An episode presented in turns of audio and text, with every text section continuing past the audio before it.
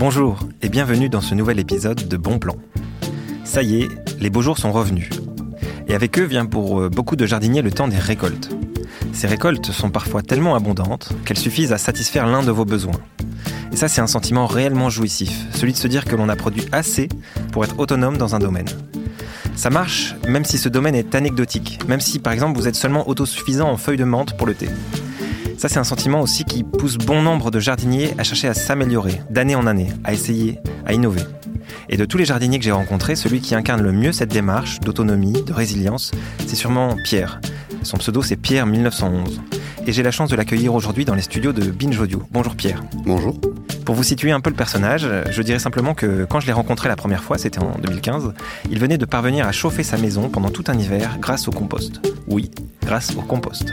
Il utilisait une technique dont on vous a déjà parlé dans le premier épisode de cette saison de Bon Plan, et cette technique s'appelle la technique Jean-Pin, du nom de son inventeur. On va y revenir, mais d'abord Pierre, est-ce que tu peux te présenter et présenter ta démarche? Alors bonjour, je m'appelle Pierre, je suis plus connu sous le pseudo Pierre 1911. J'ai 49 ans, euh, j'arrive bientôt à l'âge qui fâche. J'ai deux enfants, dont je suis très fier, mais que j'embrasse. Alors ma démarche, c'est euh, la résilience euh, énergétique et alimentaire. J'ai monté un projet sur de nombreuses années pour prouver qu'on pouvait tendre vers plus de résilience sur ces deux points-là.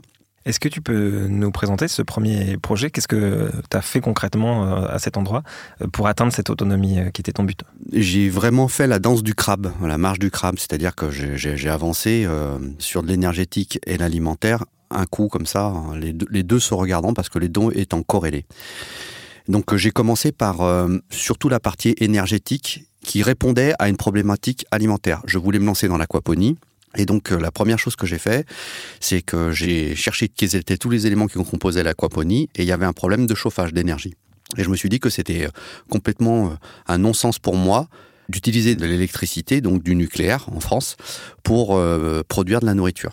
Donc juste une parenthèse, l'aquaponie c'est un système euh, fermé on peut cultiver à la fois des légumes euh, et euh, élever des poissons. Et effectivement, il faut que l'eau soit à une certaine température notamment, donc on a besoin d'une source d'énergie. Oui, alors on peut faire de l'aquaponie en eau froide, mais de toute façon il y a des pompes, il y a un certain nombre de choses. Donc un système aquaponique est forcément corrélé à l'énergie. Voilà. En tout cas, l'aquaponie moderne, très productive. Et donc, euh, comme il y avait ce volet énergétique, je me suis, euh, je me suis dit qu'il fallait que je trouve une solution autre, qui était plus, euh, plus propre, plus écologique. Et c'est comme ça que je suis tombé sur les, travaux de Jean Pin. Et je me suis dit, c'est ça que je veux faire. Et c'est le premier truc que j'ai fait en arrivant en fait chez moi. En même temps, j'ai reconstruit un, jardin potager, mais qui n'était pas chez moi. J'ai construit un réacteur Jean Pin. Et j'ai partagé avec un, maximum de gens cette aventure sur un blog qui aujourd'hui, eh ben, je, le dis euh, sans fausse modestie, ni, ni, ni en bombant le torse, qui est, devenu un peu une référence en fait là-dessus. Et voilà, j'ai partagé cette, cette expérience et il y avait beaucoup de gens qui fantasmaient sur le réacteur Jean-Pin. C'est quelque chose qu'on retrouve énormément dans, dans les milieux permacoles où tout le monde dit qu'il veut faire un réacteur Jean-Pin. Très peu en font parce que c'est compliqué, parce que c'est très technique, parce que ça demande un investissement en temps et en énergie qui est absolument colossal et qui n'est pas rentable. Et je l'ai dit, bah, moi je veux l'expérimenter, je veux le faire. Et je l'ai fait. Alors, tu me disais euh, à l'époque, j'ai quasiment tout fait tout seul et à la main. J'ai fait plus de 500 allers-retours à vélo pour remonter le broyat de bois. J'ai rempli plus de 200 sacs de pommes de terre avec ce broyat, à raison de 5 sacs par heure. C'est inhumain. Je, euh, cesse là euh, l'énumération. Mais donc, concrètement, ça veut dire que tu as dû faire un énorme tas de compost avec notamment du broyat de bois pour que ça monte à une, une température assez élevée, c'est ça?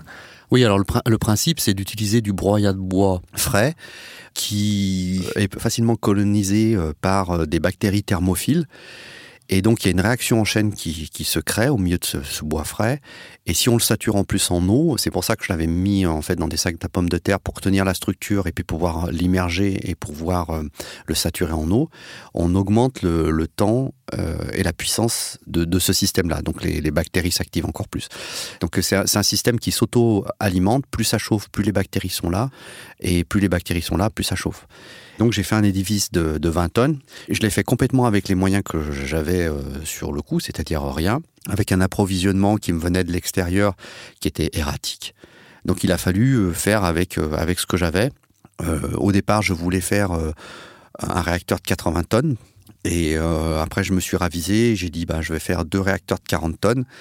Et puis, ben, c'était très compliqué au niveau approvisionnement. Et surtout, déjà, c'était, c'était une sinécure parce que traîner comme ça, manipuler, euh, si je compte bien quatre fois euh, les sacs pour pouvoir les empiler, euh, ça veut dire qu'on j'ai, manipulé 80 tonnes à la main en vélo. donc voilà, c'était vraiment un gros gros challenge.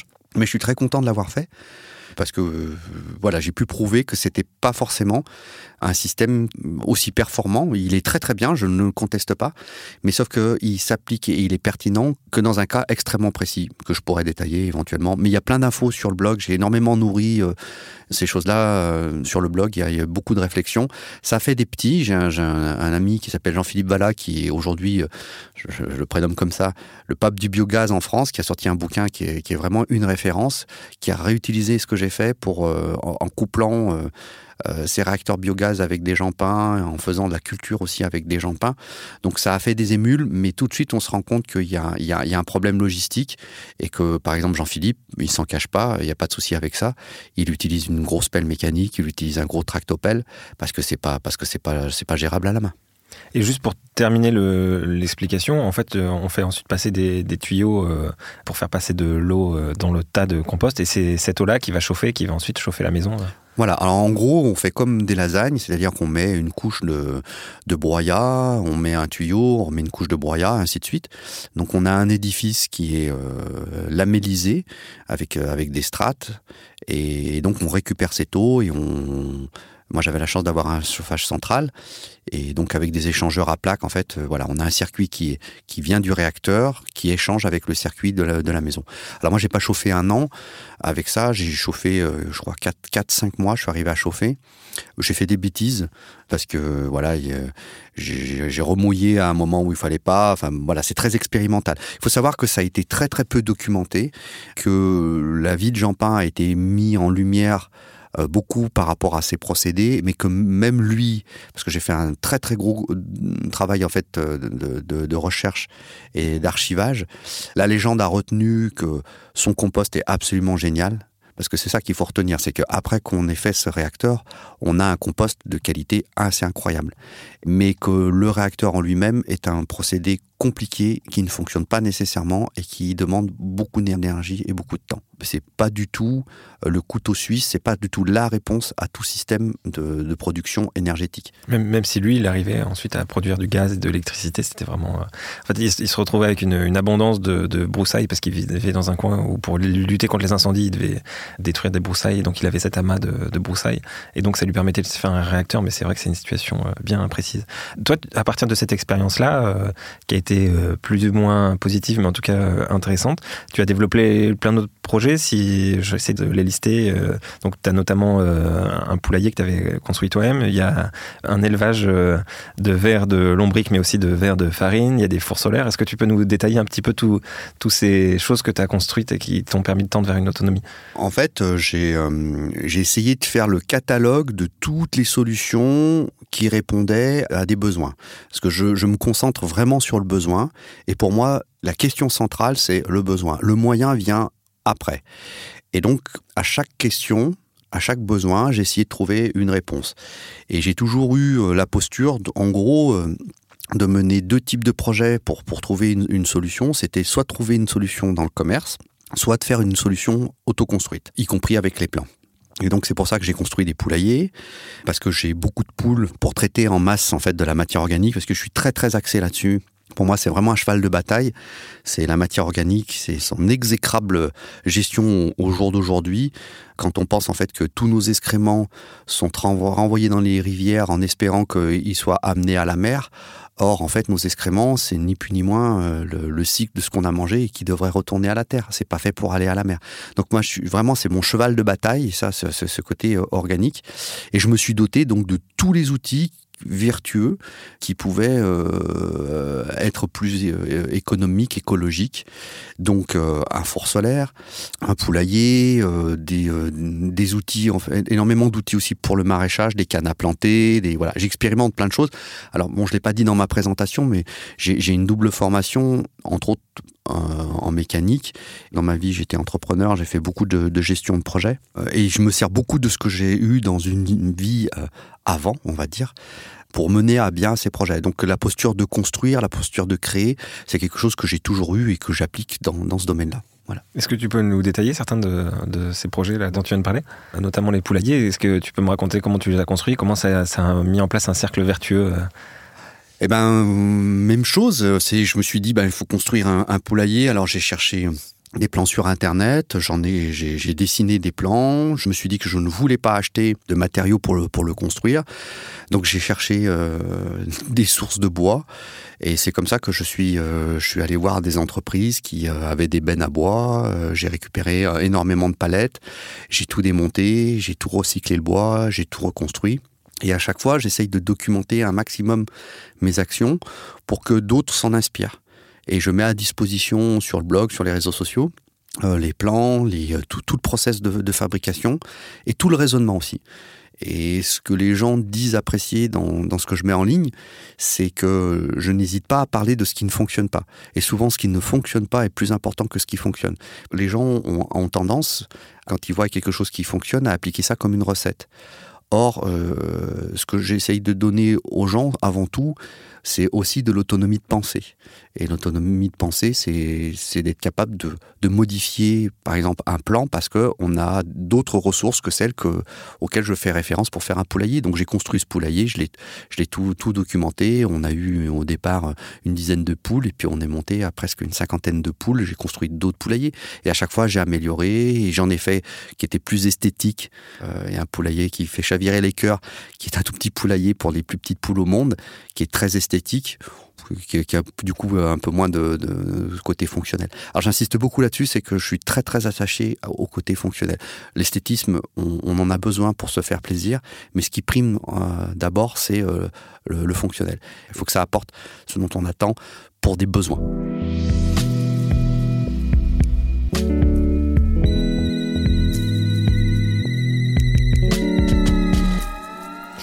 Une solution que tu as mis en place, c'est l'élevage de vers de farine, qui est à ma connaissance assez rare.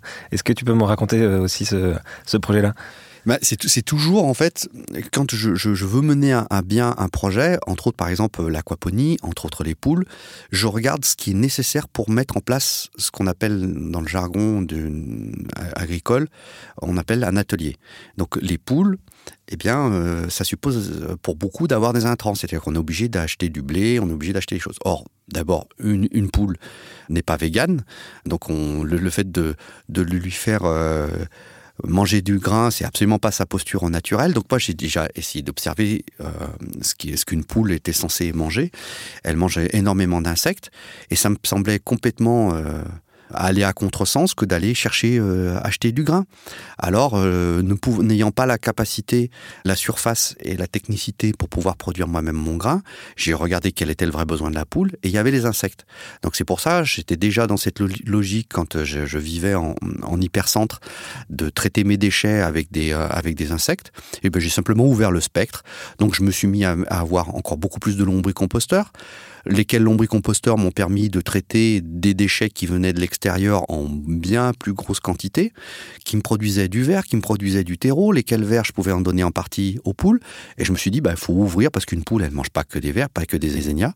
Donc j'ai ouvert à d'autres choses. Et c'est pour ça que je suis allé chercher en fait les vers de farine.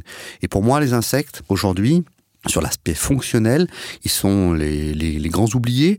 Je suis très content de voir qu'il y a des entreprises qui se positionnent là-dessus pour la production d'insectes parce que pour moi, c'est complètement nécessaire dans la société dans laquelle on, vit aujourd'hui que les, insectes aient leur part. Et là, je, il y a quelques semaines de cela, j'ai vu qu'en Chine, il y avait euh, des usines de traitement avec des blattes et des cafards qui étaient, qui étaient sortis. Et ça, ça fait une dizaine d'années auxquelles moi je réfléchis ça. J'ai cette posture de me dire que la nature, quand on regarde l'inventaire de la nature, mis à part l'homme dont je doute parfois de sa, de sa position, tout est bon. Même quand des gens disent, par exemple, ah, bah, j'ai horreur des cafards, mais ils ont leur fonctionnalité. Quand je regarde en fait aujourd'hui, il y a quelqu'un que j'apprécie beaucoup qui s'appelle Hervé Coves, qui est un moine franciscain, qui est, qui est une bible pour tout ce qui est vie des sols, tout ça, biologie. Et il dit, mais même le râteau-pied, il a, il a son intérêt. Parce qu'il aère le sol, parce que voilà. Et donc, nous, on, est, on a cette posture très, très supérieure de se dire, ah bah tiens, ça c'est bon, ça c'est pas bon. Mais non, tout est bon. Simplement, bah, c'est une quantité. C'est sûr qu'en fait, que si on est envahi par les râteaux-pieds, bah, c'est pas, c'est pas fun. Voilà, ça va un peu, un peu gréver euh, le, résultat. Et, voilà. Et les insectes, c'est ça. On, trouve ça euh, euh, souvent peu ragoûtant.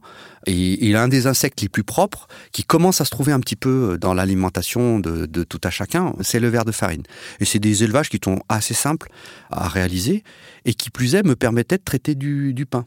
Donc des déchets. donc du coup, j'allais dans les boulangeries, je récupérais du pain, je faisais sécher et ça permettait d'élever euh, des vers de farine. Et les poules étaient très contentes. Et mon objectif, je le cache pas, hein, c'était aussi de m'en nourrir, c'est-à-dire de, manger euh, des de manger des, euh, des vers de farine. Ça se mange. Aujourd'hui, c'est c'est très On en trouve dans des grands magasins que je ne citerai pas, qui sont plutôt high level euh, d'alimentation. On trouve des petits paquets de, de, de farine séchés. Ça, fait d'offrir ça en fait à ses invités pour un apéritif, ça fait très branché. Voilà.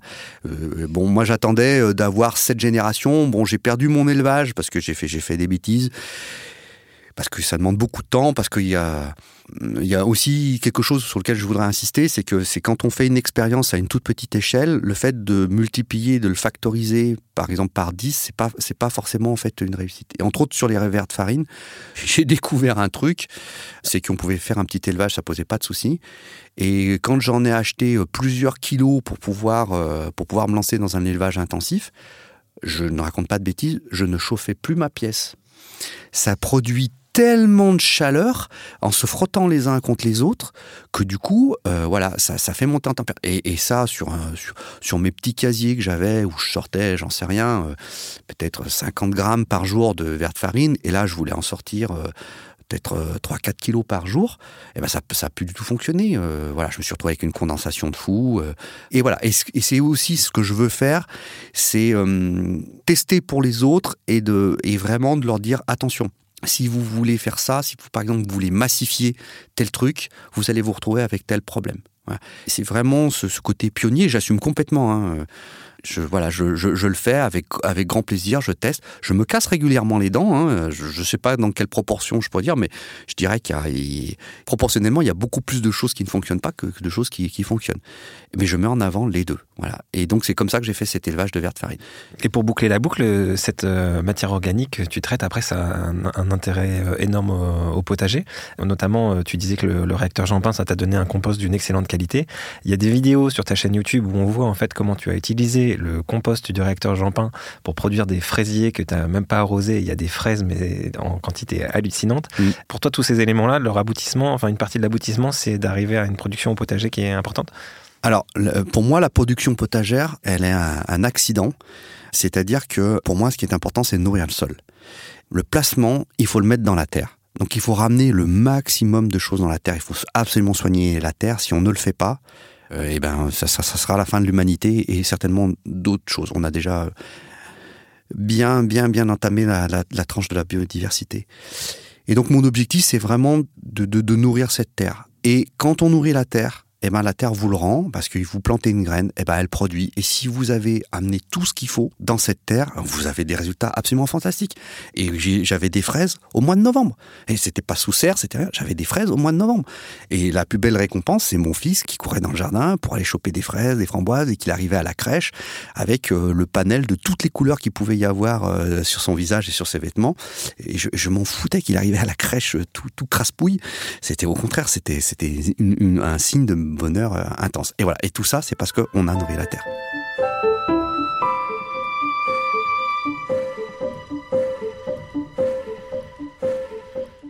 Et toi, tu peux raconter quelle euh, surface de potager tu as cultivé, quelle récolte tu arrives à avoir? Est-ce que c'était aussi un objectif d'autonomie euh, alimentaire? Alors oui, bien sûr, c'est vraiment dans le but d'être le moins dépendant de, de l'extérieur. Et j'insiste beaucoup sur un combo qui est, euh, j'appelle ça l'autonomie perméable. C'est-à-dire qu'on n'est pas du tout en train de se bunkeriser, on n'est pas du tout en train de, mettre des barbelés et des miradors de partout en disant c'est chez nous et puis c'est pas ailleurs. Au contraire, je veux qu'il y ait... Euh, il y ait vraiment de la respiration avec le monde extérieur, à tout point de vue, visuel, sur les échanges et tout ça. Donc je faisais euh, 1000 salades par an, je mange pas 1000 salades par an, enfin, je, vous garantis que derrière le micro, c'est pas une limace qui vous parle. Donc euh, voilà, j'ai deux pieds, deux mains. Pareil, j'avais 40 poules en moyenne, c'était pas parce que j'avais, je ramasse plus d'une douzaine d'œufs par jour. On était quatre à la maison jusqu'à peu. Euh, je consomme pas une douzaine d'œufs par jour. Donc j'appelais ça les, œufs sociaux et les salades sociales parce que ça, ça permet d'échanger, de, donner aux autres, à l'extérieur, euh, aux personnes qui me donnaient euh, de la matière organique, aux personnes qui me donnaient du pain, aux personnes qui me donnaient des déchets, qui me rendaient service. Ou, voilà. Est-ce que tu peux raconter quelle taille faisait ton potager? Alors mon potager, il était sur un terrain de 800 mètres carrés et sur 800 mètres carrés, j'avais à peu près 200 mètres carrés de culture. Voilà. Alors ça peut paraître peu, j'aurais pas pu augmenter. Quand on organise vraiment bien, si, l'infrastructure s'y prête, si la typologie du terrain s'y prête, en gros, on compte la moitié. Euh, si on a 800 mètres carrés, on peut faire 400 mètres carrés de culture.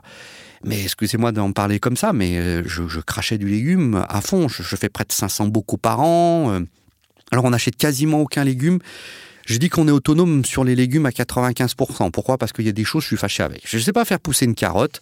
Je, suis désolé. J'ai dû être un très très mauvais lapin dans une vie antérieure. J'ai le même problème avec les radis. Je pense qu'on a tous un légume qu'on n'arrive pas à, ah cultiver. D'où l'idée de mutualiser aussi, hein, parce qu'il y en a qui savent très bien faire.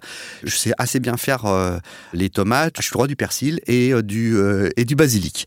J'en ramasse. C'est pas du tout une vue d'esprit. Je ramasse ça à la brouette. Bref. Et donc j'avais 200 mètres carrés, ce qui suffisait de, culture, ce qui suffisait euh, très largement euh, à une grosse partie euh, de nos besoins en termes de, maraîchage. Et puis, je commençais à avoir des fruitiers. Bon, c'était très tôt, ça, met du temps. Et, ça aussi, c'est par exemple, ça, c'est typiquement une erreur que j'ai faite et que je, le dis très clairement et que beaucoup de gens font, c'est que quand ils se lancent dans un potager, quand ils se disent qu'ils veulent aller vers l'autonomie alimentaire, la première chose qu'ils font, et qui serait pas dans, dans l'absolu une mauvaise chose, c'est qu'ils courent acheter des graines. Or, c'est pas ce qu'il faut faire. La première chose qu'il faudrait faire quand on veut tendre vers l'autonomie alimentaire, c'est acheter des fruitiers, parce que ça met longtemps, parce, parce que c'est mieux de partir avec euh, un sillon, d'apprendre à greffer, tout ça. Bon, si on sait pas faire, c'est pas grave. On achète des tout petits fruitiers, on en met plein, on se fait une pépinière, et puis ensuite, dans un deuxième temps, la chose sur laquelle il faut être très au clair, c'est que quand on, jardine comme ça, quand on se lance dans l'autonomie alimentaire, eh ben, il y a un gros carrefour qui est la cuisine. Et il faut être dans cette posture de se dire que bah, un jour on va peut-être ramasser 25 euh, kilos de tomates. Et ce jour-là, eh ben, il faut avoir les casseroles euh, en, conséquence, il faut avoir le système de, stockage en conséquence. Et c'est le premier point. Et au lieu d'acheter des graines, eh ben, moi j'invite plutôt les gens déjà à se mettre à la cuisine. Et ce qui est formidable, c'est que du coup, pour les urbains, c'est déjà leur mettre quelque part un pied dans cette idée qu'un jour, ils pourraient produire une partie de leur nourriture.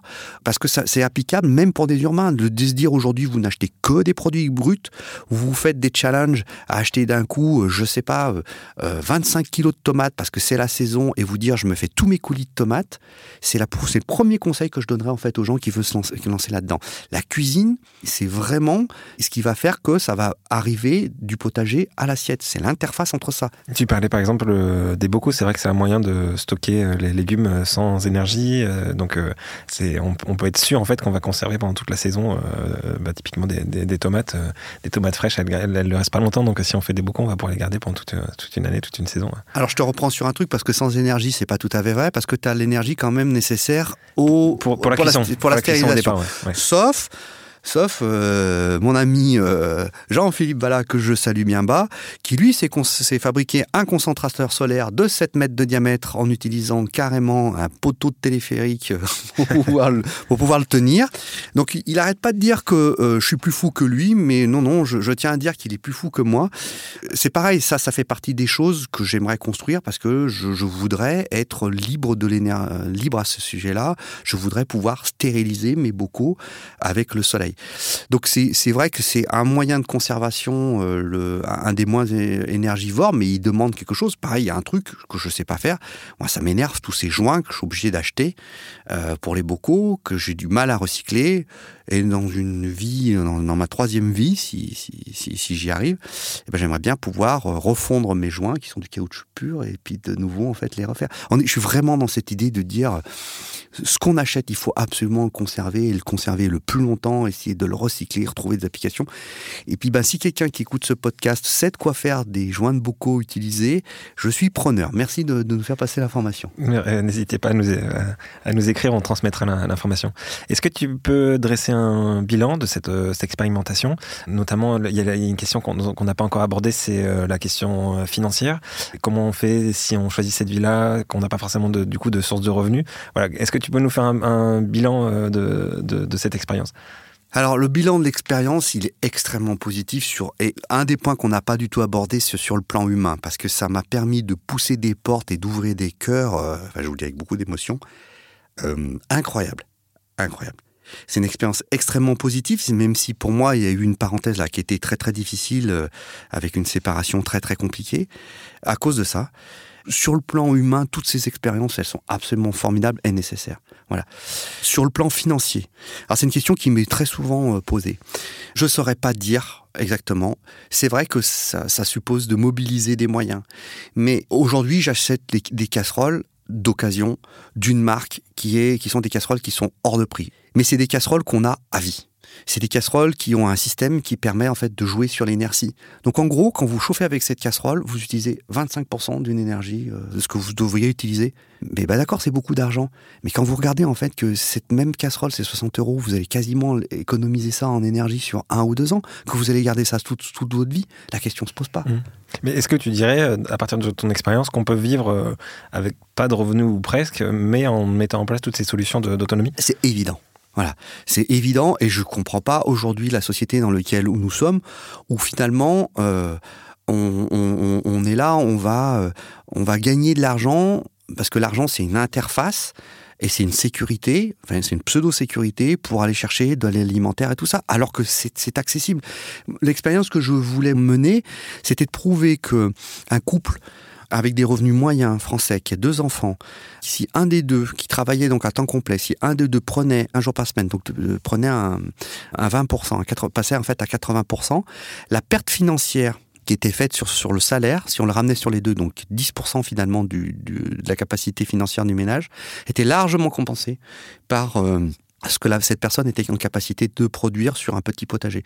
On a des techniques, j'en ai pas parlé, mais de permaculture, alors, même s'il y a eu à boire et à manger sur les résultats, qui ont été mis, très mis en avant et qui ont été très médiatisés, on a quand même des capacités de production qui sont juste dingues, quoi, et, qui permettent de, oui, de, produire des légumes d'extrême qualité. Enfin, quand vous, allez cueillir une salade, que vous, que cette salade, euh, moins de deux minutes après, vous la baignez dans de l'eau de, de, de votre évier et que cinq minutes plus tard, elle est dans votre assiette, ça n'a rien à voir, quoi. Ça n'a absolument rien à voir. Et donc, il n'y a pas qu'un aspect financier. En termes, enfin, je vois du coup, on mange beaucoup moins euh, en quantitativement parce qu'il y a une telle qualité.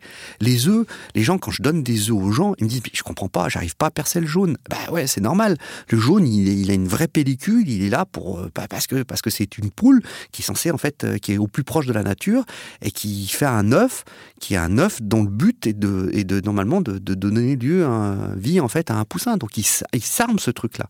Alors, long débat s'il faut manger des œufs ou pas. Hein. on va pas rentrer dans. Ouais, non, on va, va pas rentrer là-dedans effectivement. En tout cas, toutes ces réussites, ça vous a donné une euh, certaine euh, notoriété dans, le milieu des gens qui essayent d'inventer de, nouvelles façons de vivre dans un monde qu'on sait euh, menacé, notamment par le, changement climatique et l'effondrement de la biodiversité.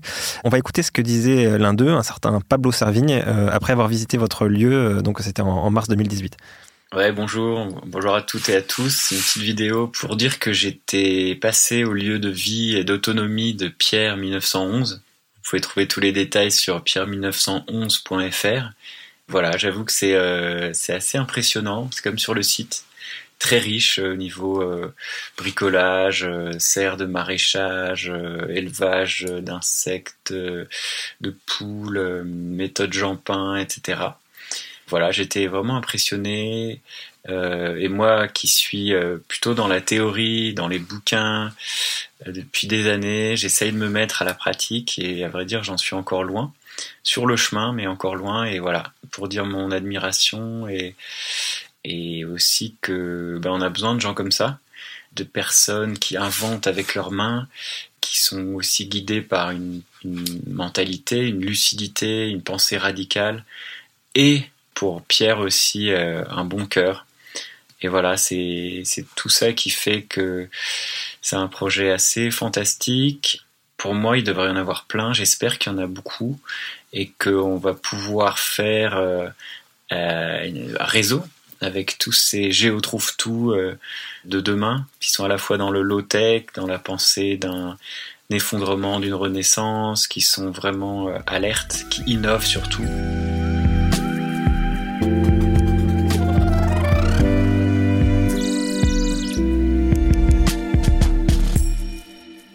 Donc c'était le témoignage de Pablo Servigne. Donc c'est un chercheur indépendant qui a écrit un livre, un livre vraiment phénomène qui s'appelle Comment tout peut s'effondrer.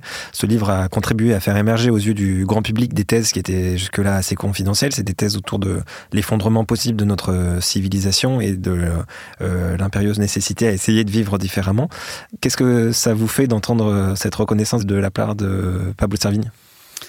Eh ben, euh, ça me touche beaucoup. Euh, d'ailleurs, j'embrasse Pablo. Euh, c'est quelqu'un qui, comme d'autres, hein, il y a Pablo, il y a Vincent Mignot, il y a Arthur Keller, enfin, il y a, plein de gens, Philippe Biwix, tout ça.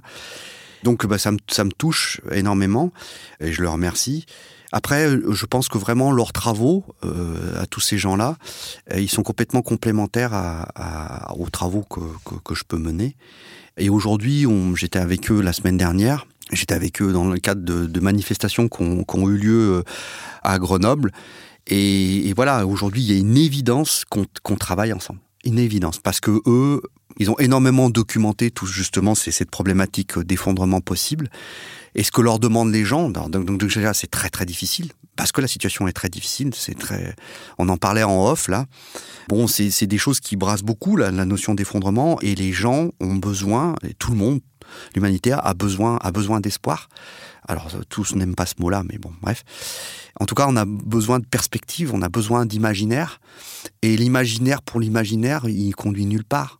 Or, la Terre, elle nous ramène à ça. Enfin, on est, on est assis sur des chaises, là, on est en connexion avec la Terre, même si on est sur, dans un petit banc avec la moquette, on est en connexion avec, avec cette Terre. Et c'est ce vers quoi il faut, il faut, il faut tendre. Et tous ces gens-là, moi, je suis très content quand ils viennent, quand ils viennent me voir, quand ils mettent eux-mêmes les mains dans la Terre. Enfin, j'ai des, des sourires, j'ai des, des flashs comme ça qui me reviennent. Ces, ces gens, qui traitent ces sujets qui sont graves, ils reprennent le sourire parce qu'ils ils sont là, les mains dans, dans, la terre, ils arrachent des légumes chez moi, puis on s'assoit autour d'une table et on, partage ce qu'on vient, de, ce qu'on vient de cueillir. Donc c'est, donc c'est super et je les remercie. vous, avez des projets euh, concrets avec eux? Alors oui, oui, on, est en train de, on est en train de travailler en fait ensemble. Bon, c'est, c'est encore au stade embryonnaire. On discute avec euh, certains politiques. Je commence à discuter aussi avec euh, certains grands groupes et puis ils suivent beaucoup avec beaucoup d'attention ce qui est en train de se mettre en place un peu aux quatre coins de la France et qui fait aussi des petits. Alors, je tiens à préciser que je peux pas aider tout le monde et j'en ai ni la capacité ni la volonté et que à travers ces projets que je vais essayer de décrire euh, au maximum et de documenter au maximum, je sais pas si une équipe euh, parce que ça ça, ça, ça c'était en projet mais malheureusement ça n'a pas pu se réaliser avec euh, l'équipe qui avait été recensée pour ça. J'espère que ça sera ça sera filmé pour voir. Et l'idée, c'est que j'ai vraiment sélectionné des projets qui, qui n'avaient rien à voir. concrètement, tu, tu, as fait un appel sur, euh, sur les réseaux sociaux. Tu as dit, euh, moi, j'ai porté un projet pendant des années. Je vois comment on peut essayer de monter un projet d'autonomie. Contactez-moi si vous-même vous avez un projet. Je peux vous donner des conseils. Je peux vous coacher. Donc c'est ça que tu es en train de, de faire aujourd'hui. Alors oui, sauf que ça s'est pas passé, euh, ça s'est pas exactement passé comme ça au départ. C'est que je j'avais j'avais énormément de questions, énormément énormément de questions, et jusqu'au jour où il y a des gens qui m'ont dit euh, et, et ça, ça a été valorisant et, et, ça a été source d'angoisse pour moi. Écoute, Pierre, on va faire ce que tu as fait. Et, mais on ne sait pas par où commencer. Et comme il commençait à, discuter euh, des choses qui, pour moi, étaient plus de l'ordre, pas du détail, mais un peu à l'étage au-dessus, alors que le principal sur ces trucs-là, c'est qu'il faut faire une super gestion de projet. Il faut faire du design, ce qu'on appelle en permaculture, il faut faire du design, mais il faut faire du design transversale. Il faut regarder la chose de manière holistique. Et c'est ça, j'ai essayé de, le dire un peu à travers ce podcast. Quand je dis que c'est l'aquaponie qui m'a amené à faire du réacteur Jampin, c'est l'aquaponie qui est plutôt en fait une, euh, technique de production plutôt high-tech que, que low-tech.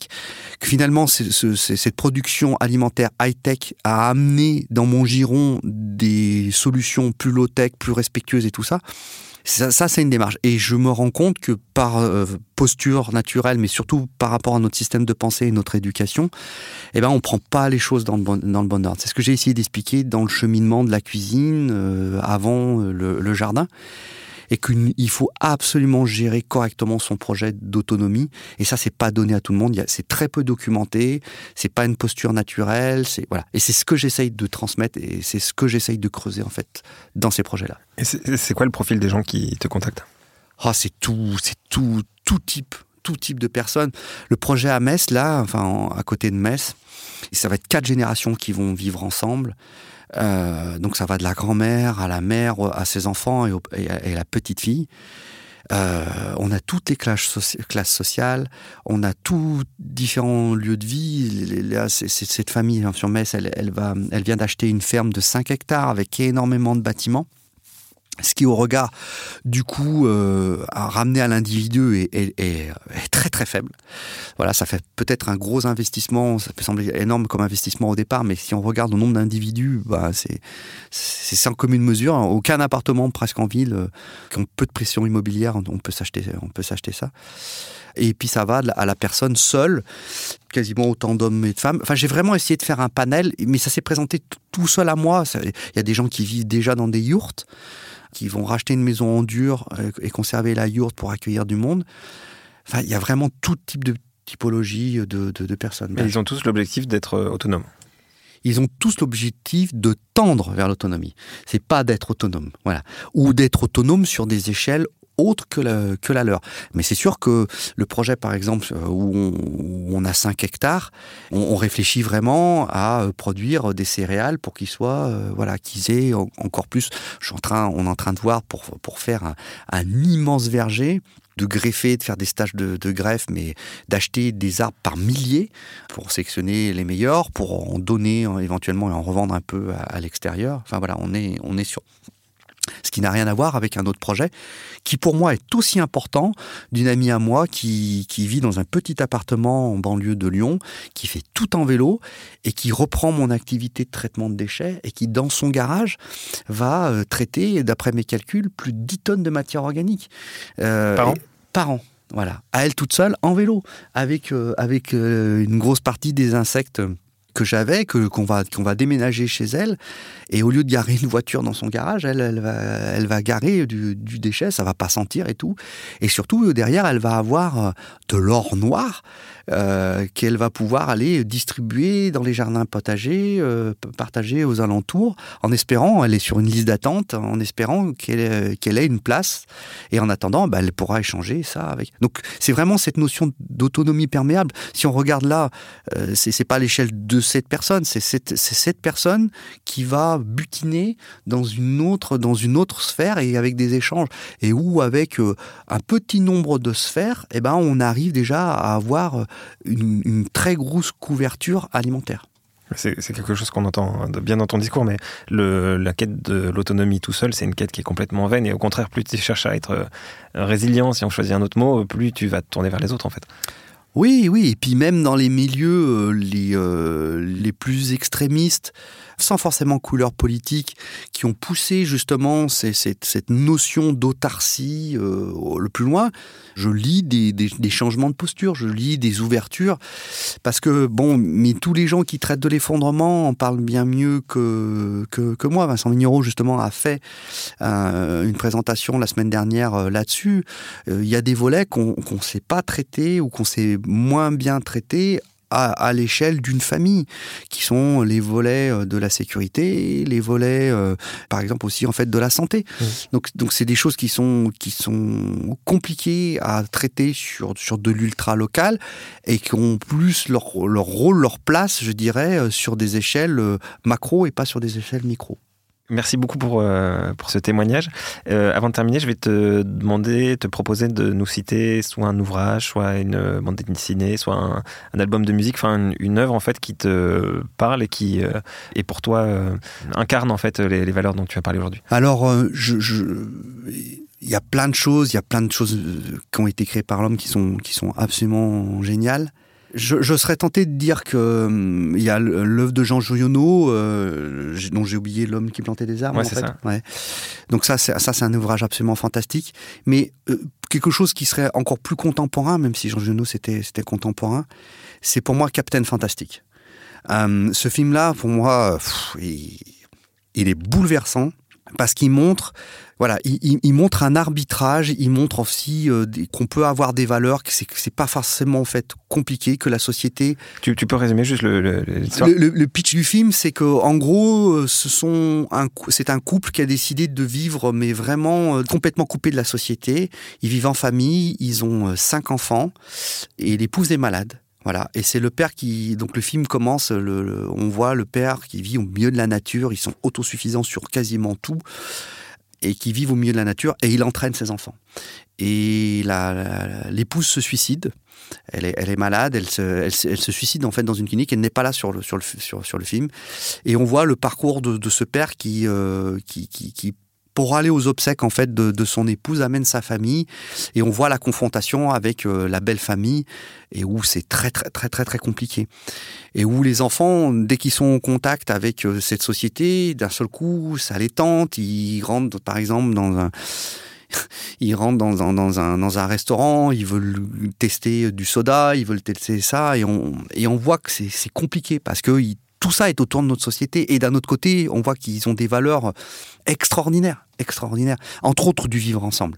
Voilà. C'est quelque chose dont on a assez peu parlé dans le, dans le podcast. Mais il y a un fil conducteur, c'est celui, en fait, du vivre ensemble, de, se respecter, de, d'éviter de juger. Mais je voudrais pas me lancer dans, un, discours creux. Euh, et, pour moi, vraiment, Captain Fantastic, c'est, euh, parce que ça touche à des, questions que tu t'es posées toi, euh, j'imagine, ce film. Euh, comment on, évolue soi-même et, sa famille euh, en essayant de prendre des, décisions, des choix de vie qui vont parfois à l'encontre de, des, valeurs qui sont inculquées par la société. Oui, et puis, et puis, et puis qu'est-ce qu'on inculque à nos enfants? Parce que quelque part, la question qui est soulevée, c'est est-ce que cet homme est légitime d'avoir soustrait les enfants d'une société mainstream? Au profit d'une vie euh, dans la nature. Et on voit que c'est très compliqué, mais même pour lui, c'est compliqué pour lui parce que il sait pas toujours si ses actes en fait sont, sont, sont, légitimes. Dès qu'il vient voir sa sœur, dès qu'il vient voir euh, sa, sa, belle famille, il est confronté en fait constamment euh, à ça. Les gens lui renvoient qu'il fait pas les choses comme les autres. Lui-même s'en rend compte, mais il sait pourquoi il le fait à la base. Voilà. Mais c'est un, un, film qui, qui porte vraiment de très très très très très belles valeurs. Et, c'est marrant parce que c'est pas moi qui ai décidé d'aller voir ce film. Bien sûr que je suis euh, libre de mes pensées et de mes actes, mais c'est quelqu'un euh, qui m'a dit "Mais Pierre, euh, c'est toi ce film." Voilà. Et, c'est vrai que quand je, c'est un film que, j'adore regarder, quoi, qui est vraiment voilà, absolument génial. Et tu, disais que cet homme-là, c'est pas s'il est légitime dans, dans ses actes. Est-ce que toi, tu répondrais qu'il l'est ou non? C'est pas à moi d'en juger, c'est lui d'en juger, quoi. Voilà, je veux dire. Et puis, et puis c'est vraiment. Euh, c'est vraiment le lien avec ses enfants. C'est ses enfants, ses enfants. Une partie de ses enfants lui disent qu'il il l'est, et il y en a un de ses enfants qui dit qu'il ne l'est pas. Et on voit en fait que, que cet enfant avec qui bah, il a des difficultés parce qu'il gère très mal le décès de sa mère, on voit que cet enfant, il fait, il fait des allers-retours euh, et qu'à la fin, il finit par, par dire à son père que non, il a, il a raison. Après, c'est dur. Hein.